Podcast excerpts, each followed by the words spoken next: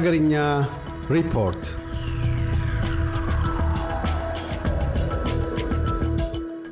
ኢትዮጵያ የምስራቅ አፍሪካ የኢኮኖሚ ማህበረሰብ ጥምረትን የመቀላቀል ፍላጎት እንዳላት ተገለጸም።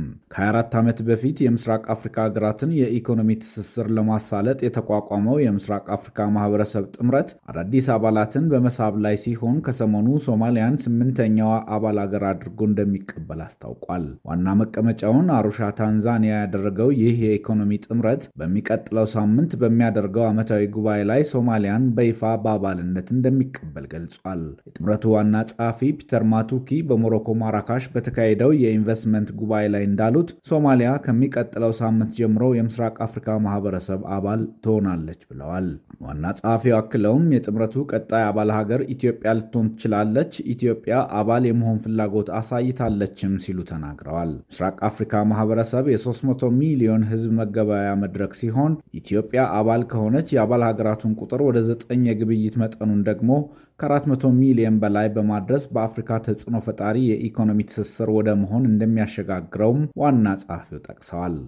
ኬንያ፣ ታንዛኒያ፣ ኡጋንዳ፣ ሩዋንዳ፣ ብሩንዲ፣ ዲሞክራቲክ ኮንጎ እና ደቡብ ሱዳን ነባር አባል ሀገራት ሲሆኑ ይህን ጥምረት የ700 ሚሊዮን ህዝብ መገበያ መድረክ የማድረግና የአባል ሀገራቱን የእርስ በርስ ንግድ ልውውጥ ለማፋጠን እየሰራ መሆኑ ተገልጿል።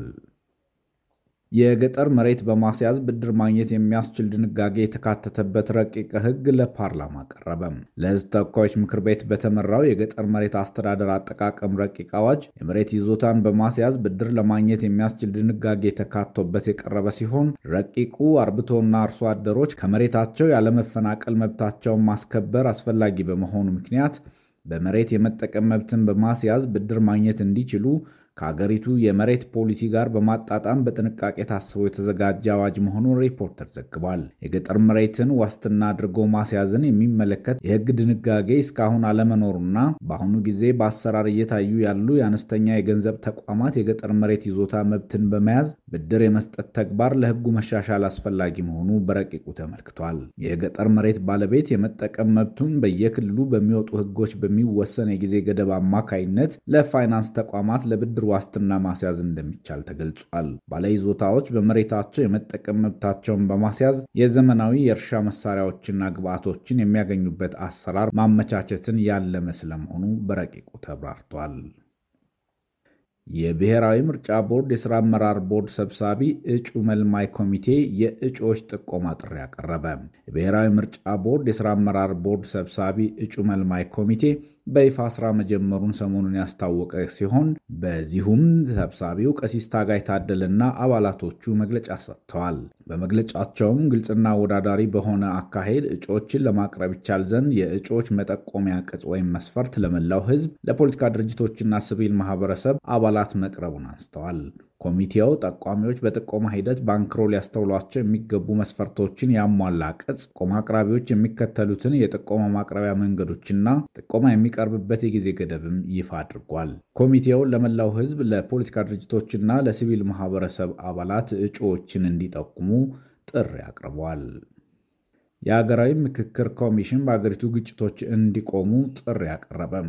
የሀገራዊ ምክክር ኮሚሽን በአገሪቱ ግጭቶች እንዲቆሙ የህዝብ ተወካዮች ምክር ቤት በመንግስትና ነፍጥ ባነገቡ ኃይሎች ላይ ጫና እንዲያደርግ ሐሙስ ዕለት የሩብ ዓመት የሥራ አፈጻጸም ሪፖርቱን ለምክር ቤቱ ባቀረበበት ወቅት ጠይቋል። የኮሚሽኑ ዋና ኮሚሽነር ፕሮፌሰር መስፍን አርአያ ኮሚሽኑ በሩብ ዓመቱ በአዲስ አበባ፣ በጋምቤላ፣ በቤንሻንጉል ጉሙዝ፣ በአፋር፣ በሶማሌ፣ ማዕከላዊ ኢትዮጵያና ኦሮሚያ ክልሎች የሀገራዊ ምክክሩ ተባባሪ አካላትን ለይቶ ስልጠና መስጠቱን ተናግረዋል። ኮሚሽኑ የአጀንዳ ማሰባሰብ ስራውን እያጠናቀቀ መሆኑን የገለጡት ዋና ኮሚሽነሩ የጸጥታ ችግሮችን ግን ምክክሩ ተሳታፊዎችን በመለየት ሂደት ላይ እንቅፋት መፍጠራቸውን ተናግረዋል። እያደመጡ የነበረው የኤስቢኤስ አማርኛ ፕሮግራምን ነበር። የፕሮግራሙን ቀጥታ ስርጭት ሰኞና አርብ ምሽቶች ያድምጡ። እንዲሁም ድረገጻችንን በመጎብኘት on demand እና በኤስቢኤስ ሞባይል app ማድመጥ ይችላሉ። ድረገጻችንን ኤስቢኤስ dot com dot au Amharic ን ይጎብኙ።